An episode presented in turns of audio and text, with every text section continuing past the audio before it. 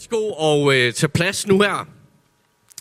Nu er vi jo øh, kommet til den her spændende del, hvor vi i dag ikke kun skal have en person op på solen, men hele tre personer herop og dele Guds ord. Glæder jeg til det? Sådan der. Jeg kan fortælle, at den sidste, som slutter af, han hedder Markus Holm.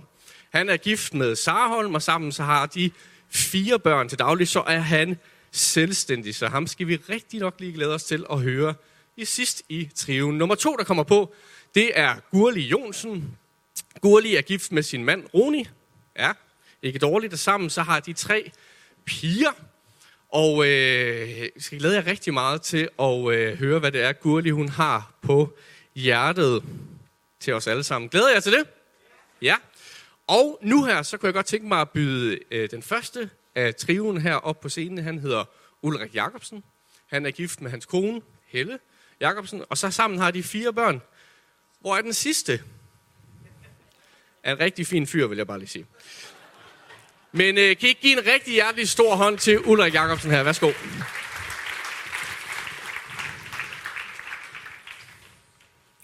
Tak for det. Jeg har 10 minutter, og jeg tænkte, hvad skal jeg tage væk? Skal det være icebreakeren? Skal det være mine jokes? Eller skal det være en bøn? Jeg tager ikke min bøn væk. Herre Jesus, jeg beder dig om, at øh, du i det, vi skal dele nu, os tre, må få lov til at opleve, at du har noget til os hver især. Tak, at vi må få lov til at opleve, at vi har været sammen med himlens og jordens skaber, og at du møder os lige nøjagtigt der, hvor vi er i dag. Det er min bøn. Amen. Amen. For øh, nogle uger før jul, så, øh, så var jeg, havde jeg et job nede, har et job nede i Svendborg, hvor jeg øh, har samtaler med medarbejdere i en virksomhed, alle medarbejderne faktisk, omkring kompetenceløft, menneskelige kompetenceløft i forhold til handlekraft. Så sad jeg med en dame, og jeg, jeg prøvede lige at tænke tilbage på, hvordan vi kommer til at snakke om det. Det kan jeg ikke huske. Men vi, hun sagde i hvert fald til mig, at i går var jeg ved optikeren. Og, øh, og han sagde noget mærkeligt til mig. Han sagde, at der er flere og flere børn, som får øh, briller.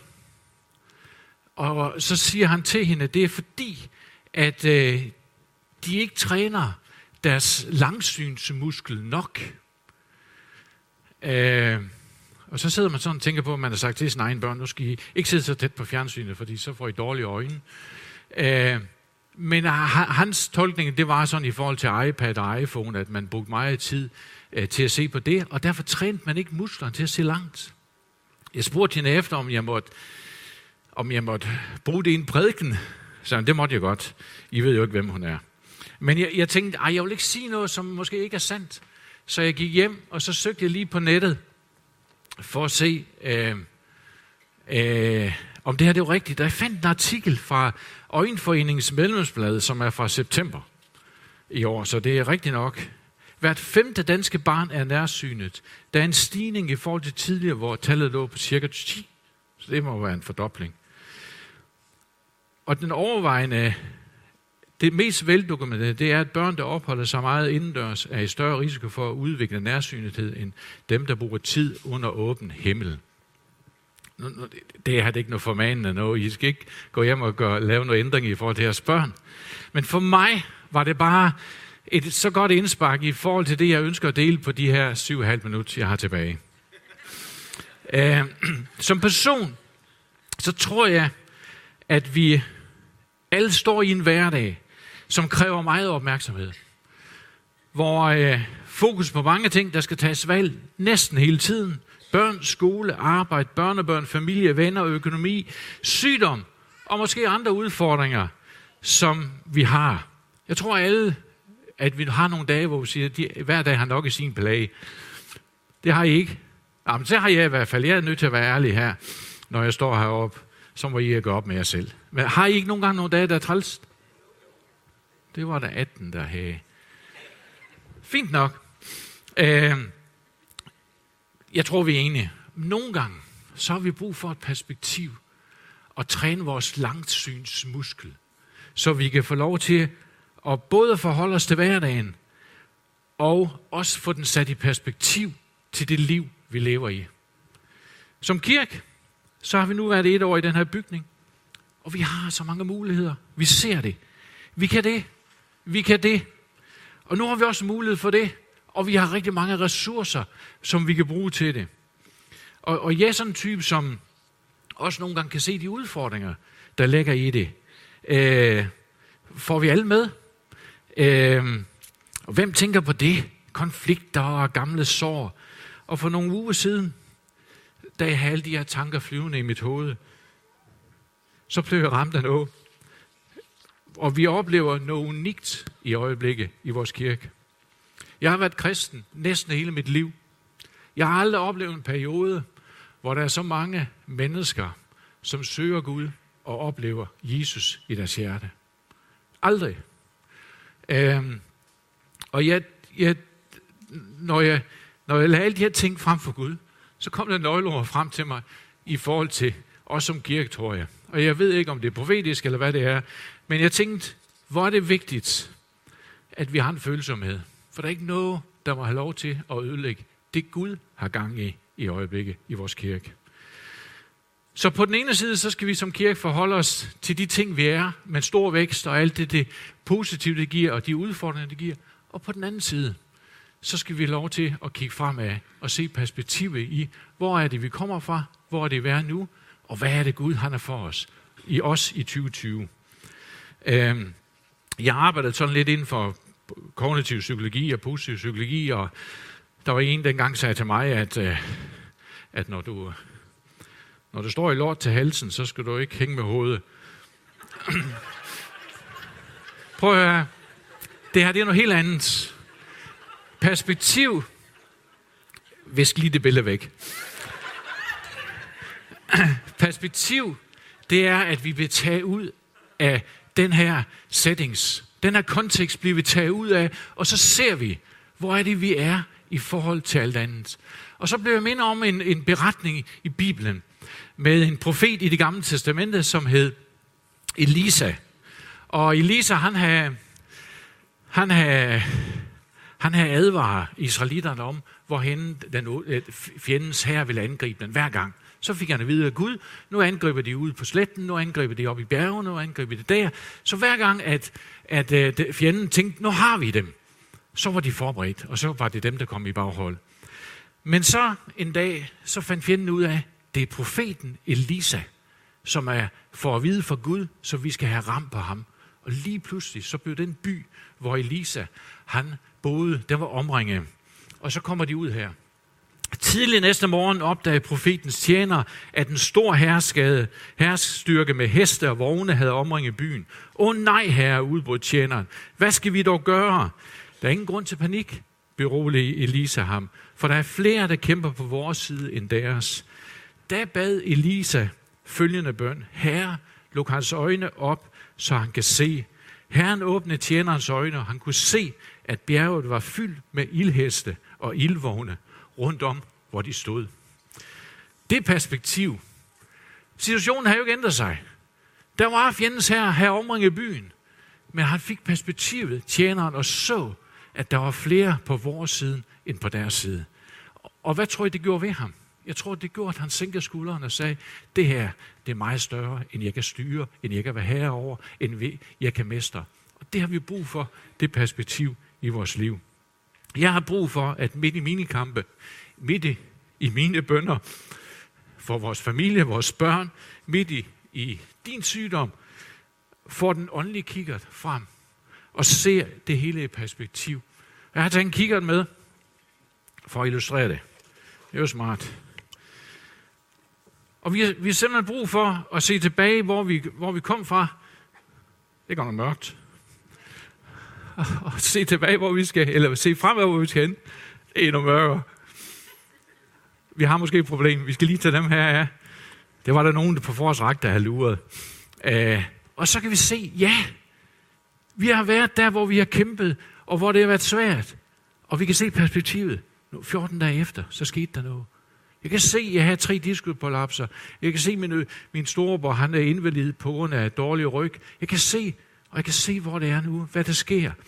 Og vi har også brug som mennesker at opleve, at fremad, at Gud han giver os noget for 2020, hvor vi får lov til at se perspektivet i det, vi står i. Ikke fordi, at vores udfordringer og vores tanker og vores følelser, de er anderledes. Men fordi Gud han hæver os op, og så ser vi det. Er I enige? Er I med? Rundt om, der er det ildheste og ildvogne, som er på min side. Som kirke har vi også brug for perspektiv. Jeg tror, at vi bruger energi på den hverdag, vi er i nu, og det skal vi gøre.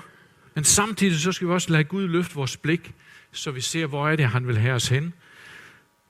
Måske allermest minder os om, at der er nogen, der sår. Der er nogen, der vander. Men det er os som kirke, der giver høsten. Ej. Der er nogen, der sår. Der er nogen, der vander, men det er Gud, der giver høsten. Og det tager lidt ansvar for os, at midt i det, at det skrøbelige, det følsomme, det unikke, vi skal værne om, og passe på, at det ikke bliver ødelagt, for Gud har givet os noget unikt. At vi midt i det oplever, at Gud han er med os, og at det er ham, der har ansvar for det. Vi har brug for, jeg har også taget nogle læserbriller med, det har jeg ikke tid til at vise, men i ved, hvad jeg vil illustrere med det, at hvis vi kun sidder med læserbrillerne, så får vi den der følelse, vi træner ikke vores langsynighed, men vi har brug for vores langsynighed. Øh, og allerbedst, måske som jeg har investeret i, og som jeg, der er over 50, også ved, hvad jeg er, og har brug for briller, briller med glidende overgang. Hvor jeg kan koncentrere mig om min hverdag, og det, der er svært for mig. Og samtidig så kan jeg, og så kan jeg se Peter Vyrs klart synligt alle rynkerne i hans hoved. Jeg kan se det herfra. Stærkt gået. Øh. Så perspektivet, det må være klart for os. Øh, og nytår, det er også et tidspunkt, hvor vi har brug for at stoppe op og kigge fremad. Og jeg har sådan en bøn, at uanset om du er kristen og har været det i mange år, uanset om du kommer herind, fordi du har hørt noget eller føler noget, at Gud han vil give dig en indgang i det nye år, hvor du får et perspektiv, hvor du kommer ud og ser det hele, og ser, hvor er Guds plan for dig i det her. Jeg vil slutte med at læse et vers fra Hebræerne, hvor der står, lad alle os med udholdenhed gennemføre det løb, som ligger foran os. Inspireret af den mængde af troshelte, som alle har fuldført løbet. Lad os kaste bort Lad os kaste alt det bort, som tynger og synden, som så let griber fat i os og får os til at snuble. Lad os rette blikket fremad mod Jesus, som vores tro skal bygge på fra først til sidst. Amen.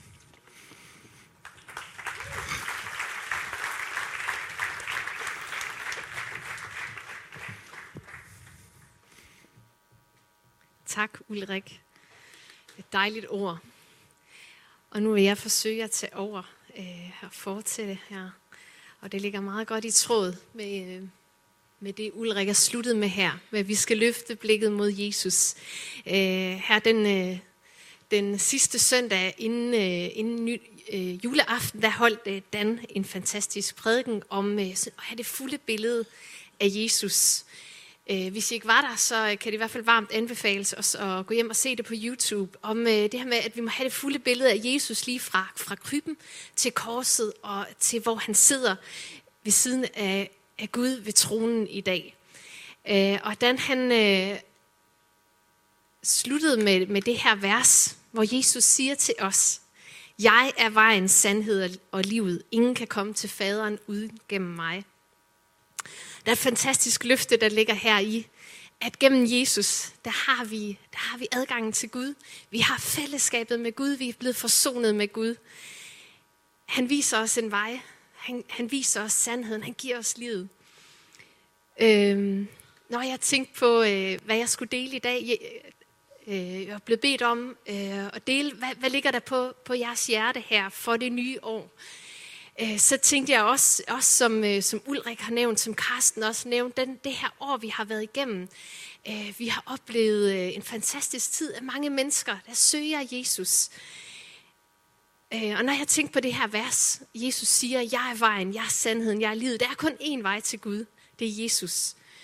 Men mit spørgsmål i dag, det er det her, hvor er, hvor er vejen til Jesus? Hvordan finder folk vejen til Jesus? Vi har set så mange mennesker her gennem året, øh, der, der er dukket op i kirken, der er dukket op i fællesskabet. Nogle er måske blevet inviteret med at ven, en ven, et familiemedlem. Nogle øh, startede med at synge i groovy gospel. Nogle andre er, er kommet, fordi de har fået en julekurv, eller måske en skoletaske, da vi havde uddeling af det.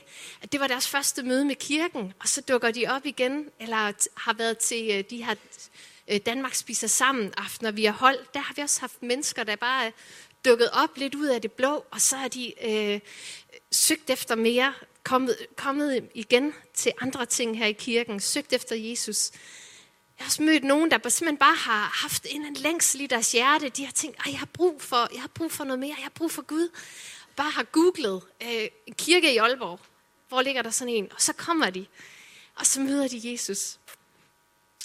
Øh, nogen, der har siddet og set prædikner på YouTube. Når man, øh, når man øh, går rundt og taler med mennesker, og jeg vil så meget opfordre til det, når du, hvis du møder en person her, der er mange her, som du sikkert ikke kender, øh, gå hen til dem og spørg, hej, hvem er du? Hvordan er du egentlig havnet her? Og nogen har måske været her 10 år, men der er det også spændende at høre, hvordan er du egentlig havnet her? Nogen har været her i to måneder. Hvordan er du egentlig havnet her? Hvordan, øh, hvordan var din vej til Jesus? Min personlige overgivelse til Jesus, det skete, øh, det skete som 10-årig på i en campingvogn ude på en græsmark i Nordjylland, øh, hvor jeg efter sådan et, et møde for, for børn på en bibelcamping, bare mærkede den her, øh, virkelig havde den her øh, øh, overbevisning om, virkelig mærket sådan stik i hjertet, at, at jeg bliver nødt til selv at tage stilling til det her med Jesus. Jeg bliver nødt til at tage min egen beslutning, selvom jeg egentlig var vokset op i en kristen familie, og vidste meget om Jesus, så var vant til at komme i kirke, så kunne jeg bare mærke, at jeg bliver nødt til at tage et standpunkt. Øh, og så gik jeg til børnepræsten og sagde, jeg vil gerne tage imod Jesus. Og det, øh, og det øh, betød bare en kæmpe forskel i mit liv. Jeg kunne mærke, der skete en forvandling i mit liv, selvom jeg ikke var ældre end 10 år. Hvis jeg spurgte rundt i salen her, så ville der være lige så mange forskellige historier, som der sidder mennesker her. Øh, og som sagt, så kan jeg bare opfordre til at, at prøve at gå rundt og spørge. Jeg synes, det har været så fantastisk i, i den her tid øh, at tale med mennesker og høre, hvordan, øh, hvordan, I har, hvordan I har mødt Jesus. Hvordan I har fundet vej ind i den her kirke.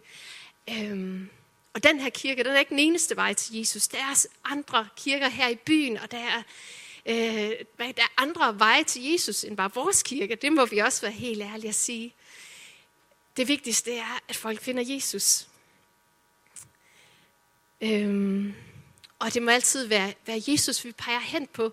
Der, der sker så mange ting her i kirken, og du kan måske godt sidde og føle, at åh, det lidt, kan være lidt svært at følge med i alle de ting, der foregår i kirken. Der foregår noget både for børn og teenager og for seniorer, og der er cykelhold og dansehold, og der er julekurv, og der sker en hel masse ting, og, og det kan måske være sådan lidt svært at, at følge med i.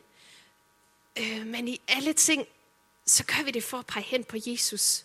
Vi gør det for, at mennesker skal, skal træde over dørtærsklen øh, til, øh, til fællesskabet her og få lov at være på en vandring og til at møde Jesus. Og som sagt, så, øh, så, øh, så er det både fantastisk, fordi jeg ved, at mennesker har brug for Jesus, men det giver os også så meget. Øh, og også se på, på troen med nye øjne på den måde, når man, når man hører høre de her personlige historier. Det er så, så inspirerende. Og det er øh, også mig, som har været, øh, nu var det næsten 30 år siden, jeg tog mit personlige øh, valg om at give mit liv til Jesus.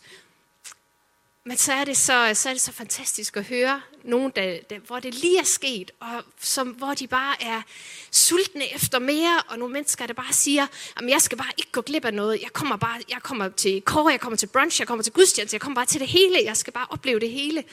Øhm, som ikke sådan sidder og tænker, åh, oh, det er bare en, en, en søndag mere, det kan måske være lige meget. Men, men mennesker, der bare er sultne efter mere. Øh, jeg var i gruppe med en, øh, en, øh, en, øh, en pige, en ung kvinde, som, øh, som, som havde været på alfa, og på den måde mødt Jesus, fundet troen. Her for et, det er så et par år siden faktisk, men øh, hvor hun virkelig, øh, hvad skal man sige, fejede benene væk under os andre. Vi var til en gruppeaften, Øh, og hun var, lige, hun var lige blevet arbejdsløs. Havde lige mistet sit arbejde, var frustreret over det. Øh, og det, vi var selvfølgelig øh, så bekymrede for hende, hvordan det påvirkede hende. Øh, så mødtes vi igen to uger efter. Og, øh, og så sagde hun, jamen, øh, altså, jeg bad til Gud om, hvad der ligesom skulle ske, når jeg var arbejdsløs. Og så, han, han sagde til mig, læs Bibelen. Øh, så det gjorde jeg.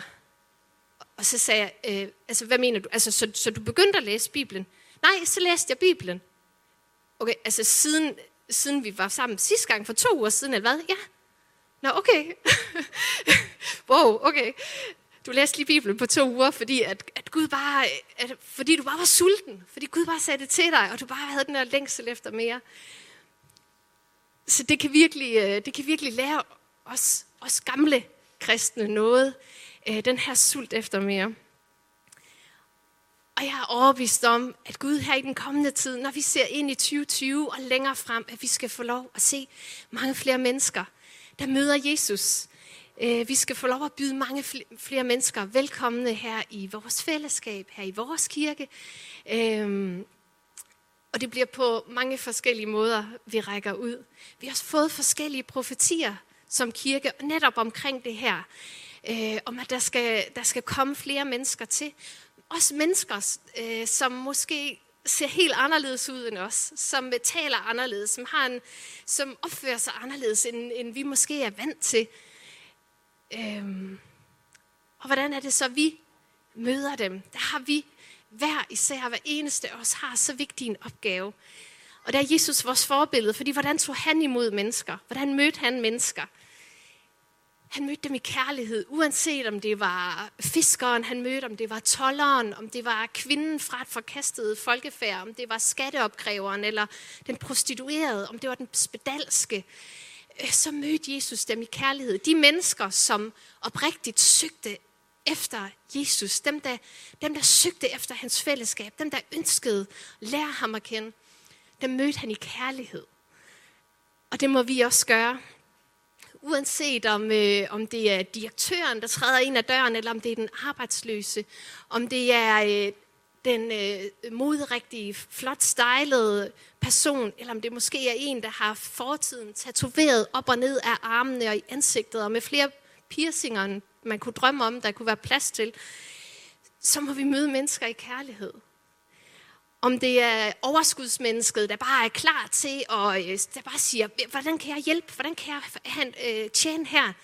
Eller om det er den nedbrudte person, der, der kommer med, med angst, med depression, der måske bare sidder nede bagved og helst ikke vil ses. Men vi må møde mennesker med kærlighed, ligesom Jesus gjorde. Ligesom han viste os et forbillede med. Og der spiller vi bare hver eneste af os så vigtig en rolle om at tage imod mennesker. Både når de kommer her, men også hvor, hvor du møder mennesker i din hverdag, så kan du være vejen til Jesus. Der hvor du er, der kan du vise, hvem Jesus er. At de må finde Jesus og kende Jesus blive forsonet med Gud. Øhm, lige et skriftsted mere her. I Matthæus 9, vers 36-38, der Jesus havde gået rundt, han havde gået rundt og undervist, han havde gået rundt og bedt for syge, helbredt syge, talt med mennesker. Øh, og så står der sådan her, da han så folkeskarne, ynkede han over dem, for de var vandrygtede og forkommende som får uden hyrde. Da sagde han til sine disciple, høsten er stor, men arbejderne få. Bed derfor høstens herre om at sende arbejder ud til sin høst. Som Ulrik også sagde, det her Gud, han har, han har gang i noget, og vi må arbejde sammen med ham. Vi må bede til ham om, Gud, send os, send os ud som arbejder i det her. Lad os være en del af din plan. At det ikke bliver vores, vores egen plan, vores egne smarte idéer, men at, at vi bliver en del af din plan, Gud. Om at vi må kunne være høstarbejdere i den her tid. At vi må kunne få lov at se endnu flere mennesker der møder Jesus. Endnu flere, en endnu større høst af mennesker, som, som lærer Jesus at kende. Det håber jeg, at, øh, at I alle sammen øh, ligesom mig, bare ser frem mod det kommende år, øh, og har lyst til at være en del af, af høstarbejderne, har, været en, har lyst til at være en del af, af den her, hvad Gud vil gøre for os. Vi ved det ikke fuldt ud. Vi kan se glimt af det. Som jeg sagde, så vi har oplevet at få profetier om os, at, at vi skal opleve bølger af mennesker, der, der kommer til, til os. Og der skal vi være klar til at, at arbejde sammen med Gud på den plan. Amen.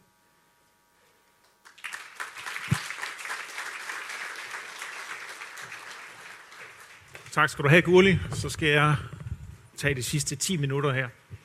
Og det er ikke en tryllekuffer, det jeg har med her, men det er faktisk lige lidt rekvisitter til sidst her.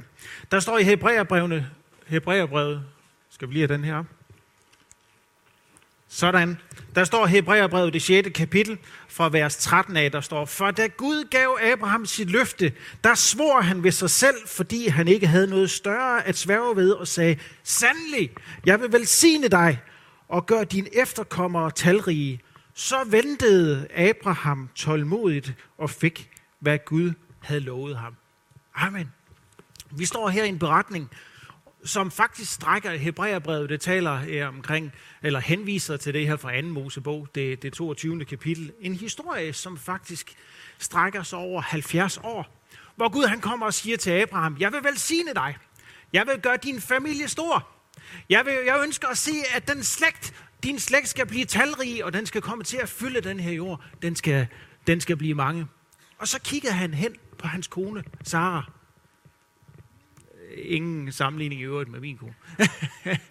og så sagde han, jamen hun kan jo ikke blive gravid. Hun er jo barnløs. Men Gud han har sagt, jeg ønsker at gøre din velsignende, din, din, øh, din slægt den ønsker jeg velsigne, og jeg ønsker at gøre den talrig, og I skal blive mange, og I skal opfylde jorden. Så gik der mange, mange år. Der gik 70 år deromkring. Og alt imens, der gik Abraham, og så ventede han, og han holdt fast i det ord. Han ventede tålmodigt, og til sidst, så fik han, hvad Gud han havde lovet ham. Amen. Fantastisk ord omkring udholdenhed.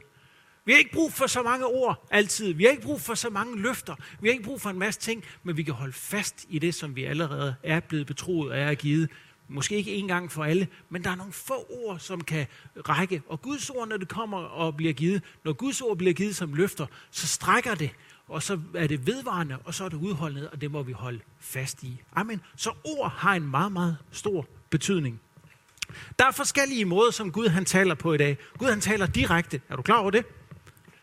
Han taler ved den hellige ånd. Han taler til mennesker i drømme. Han taler i visioner. Han kommer og møder øh, mennesker lige præcis der, der, hvor de er. Gennem tanker. Når du løber en tur, når du cykler, lige pludselig så taler Gud til dig. Der er en stemme ind i dig, der siger et eller andet. Giver dig et ord. Giver dig et løfte. Og det er som om, at det bliver fundamenter, de her ord. Det bliver fundamenter. Oh, vi skal lige åbne den her. Det bliver fundamenter. Det bliver åbninger i vores liv. Det bliver sådan nogle faste holdepunkter. Så Guds ord bliver som, som øh, det, der bliver sagt, når Gud han taler, så bliver det som sådan en sten. Det bliver som en mursten. Det er noget, der kan bygges på. Det bliver ligesom et fundament. Det, han taler gennem sit ord i Bibelen, som er hans indgytte ord. Hans ånd har indgydt inspiration til mennesker, der har nedfældet Bibelen. Og Bibelens ord står fast. Det er flere tusind år gammelt. Det er gammelt, gammelt, gammelt, men det står fast. Både det gamle testamente og det nye testamente, og det bliver som en fast holdepunkt for os, for nogle ord, der bliver lagt. Og jeg lærte Simon her, man må godt larme lidt, når man er heroppe. Ikke? Men jeg har ikke noget vand med, Simon. Det plejer du ellers altid. Så det bliver som noget sten. Det bliver noget urokkeligt. Ord, de er vigtige. Gud, han kommer, til at, han kommer og så taler til os gennem sin søn Jesus, som kom, og så døde han på korset, og han opstod igen. Og alt han siger, og alt hvad han gør, alt det vi kan læse omkring hans færden på jorden, det bliver som fast holdepunkter, der er tilgængeligt for os i dag. Det er frelsen, der er kommet ved Jesus, og det kan du holde fast ved. Der er et evighedsbetydning, der ligger i det ord, og det bliver som et fast holdepunkt. Også det han kommer igennem Bibelen, og han kommer i dag, så taler han også gennem en åndelig verden. Han kommer og taler og viser sig for engle. Er du klar over, hvis Maria hun ikke har fået et ord fra en engel, der kommer og mødte ham, så har hun ikke været, måske været i stand at kunne udholde den kamp også at skulle føde Jesus, kongerne, konger og herrenes herre. Er du klar over, at hvis, hvis, øh, hvis Josef, som jo Marias forlovede, hvis han ikke har fået et ord fra en engel, der kommer så sagde, at du skal gifte dig med, øh, med Maria. Du skal tage hen til ægte. Og man ikke havde fået det fast holdepunkt af et besøg om natten af en engel, så havde han måske ikke været i stand til at udholde den kamp. Prøv at tænke på, han var tømmer. Han kom ind i skurvognen der mandag morgen, og så skulle fortælle alle de andre, ja, jeg skal jo godt nok være far til en, men det er ikke mig, der er faren, og det er noget rod, og hvad skal jeg gøre? Og, ja, der har været noget frygtende noget. Hvis han ikke har haft et fast holdepunkt fra en guddommelig inspiration fra en engel, der kommer og sagt til ham, du skal holde fast i Maria. Så et besøg fra en åndelig verden, den englende verden. Eksisterer det i dag? Ja, selvfølgelig eksisterer det i dag. Har du set en engel? Jeg har aldrig set en engel, men jeg kender mennesker, der har set engle, og de virkelige, de beskytter og de bevarer. Gud han sætter dem ud for at hjælpe den retfærdige. Det siger Hebræerbrevet, det første kapitel. Så der er besøg fra den himmelske verden, som bliver fundament også i vores liv. Så er der ord, der bliver givet, som Gurli også sagde her, gennem profeter og profetiske gaver og profetiske tjenester, som bliver givet. Og det, der er givet måske over dig, løfter over dig, som Gud han ønsker at fortælle, øh, der, hvad, hvad indebærer din fremtid. Der er sagt løfter, der er givet ord til den her kirke, og jeg har lyttet på dem nogle gennem de sidste par år, hvor jeg har en del af det her, hvor jeg kan, hvor jeg kan høre, og jeg har studeret, og jeg har læst nogle af dem. Der er fantastiske ting, der er sagt omkring den her kirke, og det bliver ligesom fast holdepunkter, og det bliver faste fundamenter i også kirkens liv, jeg siger. Og sammen, den, den, den guddommelige sum, den guddommelige harmoni af Guds ord, sandheden omkring Jesus, sandheden omkring de profetiske ord, der er blevet sagt, som er bedømt og vurderet, og så sagt, ja, det er sandt. Det bliver faste holdepunkter. Det bliver løfter i vores liv, som vi kan arbejde, stå, leve og bygge på. Amen. Hvad har Gud sagt til dig? Hvad har Gud løftet? Hvad har han givet løfter til dig? Hvad har han lovet dig? Hvad har han lovet den her kirke? Hvad ønsker han, at du skal ind i? Tag fat i det en gang imellem. Og der står omkring, der står i Hebræerbrevet, det 6. kapitel, hvis vi går et, øh, et skridt videre. Det bliver sådan faste holdepunkter, det bliver liv, det bliver fundament, det bliver krog, det bliver beton, det bliver forankringer, som du kan tage fat i. Og der står her i det 6. kapitel, øh, i slutningen af at det er som et håb. Guds vilje, det er urokkeligt, og det er fast. Det er noget, der bliver lagt. Han fortryder ikke. Han sværger ved sig selv, fordi der er ikke noget højere, man kan sværge ved end Gud. Han er den eneste, der må sværge. Han sværger ved sit eget ord, så det bliver som et håb, og hans vilje, der står, at det håb er som et anker for din sjæl. Så alt, hvad der bliver sagt af ord, hvad der bliver sagt af Guds vilje og plan for dig og mig og for en kirke, hvad der bliver lagt ind i sjælen, det er jo der, hvor vores følelser, vores tanker, vores, vores intellekt, det er der, hvor det sidder. Og det bliver formet og dannet, det bliver påvirket af den verden, som vi er i, det bliver for, påvirket af internettet, det bliver påvirket af din, din historie, din følelse, hvad du spiser, hvad du, om du løber eller ikke løber, du ser fjernsyn. Alt det, der bliver du bombarderet i dine tanker og din sind, og det påvirker din tænkning i en retning. Men der bliver bare behov for at være nogle faste holdepunkter, hvor man siger, det bliver som et anker for vores sjæl, nogle af de her faste områder. Så derfor, følge taget, det bliver som om, at de her faste ting, der ligger, det bliver sådan et anker. Det bliver et anker. Så det bliver et anker, som du kan ud, som du kan holde fast i. Det bliver et anker, det her som du kan binde dig selv til. Det bliver et anker for din sjæl, og det hvor, hvor internettet, hvor, hvor påvirkningen kommer i din sind og dine tanker, så bliver Guds ord, profetierne, sandheden omkring Jesus, livet, korset, åbenbaringen, det bliver fast holdepunkt for dig, så du ikke, som du kan holde fast i. Amen. Jeg ved ikke, hvad ord du har fået i dit liv. Jeg jeg ved, hvilke ord jeg har fået i mit liv. Og jeg er nødt til en gang imellem at tage fast i dem, og så sige, Gud, du har jo sagt. Når svære tid de er der, Gud, du har jo sagt. Du har jo lovet mig. Du har jo sagt i dit ord, jamen jeg er syg. Jeg er syg. Jamen jeg har lovet dig, jeg er Jehova Rafa. Jeg er Herren din læge. Jamen jeg har det svært. Jeg har jo lovet dig, jeg er Jehova Nishi. Herren dit banner. Jamen, jeg, har, jeg, jeg synes, det er svært. Jeg har lovet dig et evigt liv. Jeg sad engang på en flyver her, og jeg var 100% sikker på, at flyveren den var ved at styrte ned. Det var så vildt, og kaffen den røg rundt, og det et eller andet. Og nu må du ikke grine, men prøv at høre, det er rigtigt. Jeg stod, jeg sad, så foldede mine hænder, og så sagde jeg, tak Jesus for livet. Tak fordi, at øh, du vil velsigne Sara og børnene herfra. Jeg var sikker på, nu var det slut. Så kom den hellige ånd til mig og viskede mig i øret, og så sagde, hvad har du gang i? Hvad har du gang i? Jamen, jeg, øh, hvad har du gang i? Har jeg ikke talt til dig om, at du skal bygge min kirke? Har jeg ikke talt til dig omkring, at dine børn de skal arbejde på missionsmarken? Har jeg ikke talt til dig om, at du skal se dine børn tjene mig? Og jeg var nødt til at omvende mig og sige, jo her, det er også rigtigt. Det er også rigtigt. Pludselig var der nogle ord, der var nogle ting, der var noget fundament, der var lagt, som blev et fast holdepunkt for mit liv. Og lige pludselig med den situation, så blev det som et anker, der hvor sjælen begynder at vagte, så blev det et anker, som vi kunne holde fast i. Der er nogle ord, der er sagt over den her kirke. Og jeg vil gerne sige, vi må holde fast i de ord. Vi må holde fast i de løfter. Det bliver som et, det bliver som et anker. Den her kirke skal være et fyrtårn for mange mennesker. Det skal være et fyrtårn for byen. Det skal være et tiltrækningssted, som, som Gurli også sagde, for mennesker. Som kan komme og finde Jesus. Som kan komme og finde frelse. Som kan komme og finde frihed. Som kan komme og finde helbredelse. Som kan komme og få et stykke mad.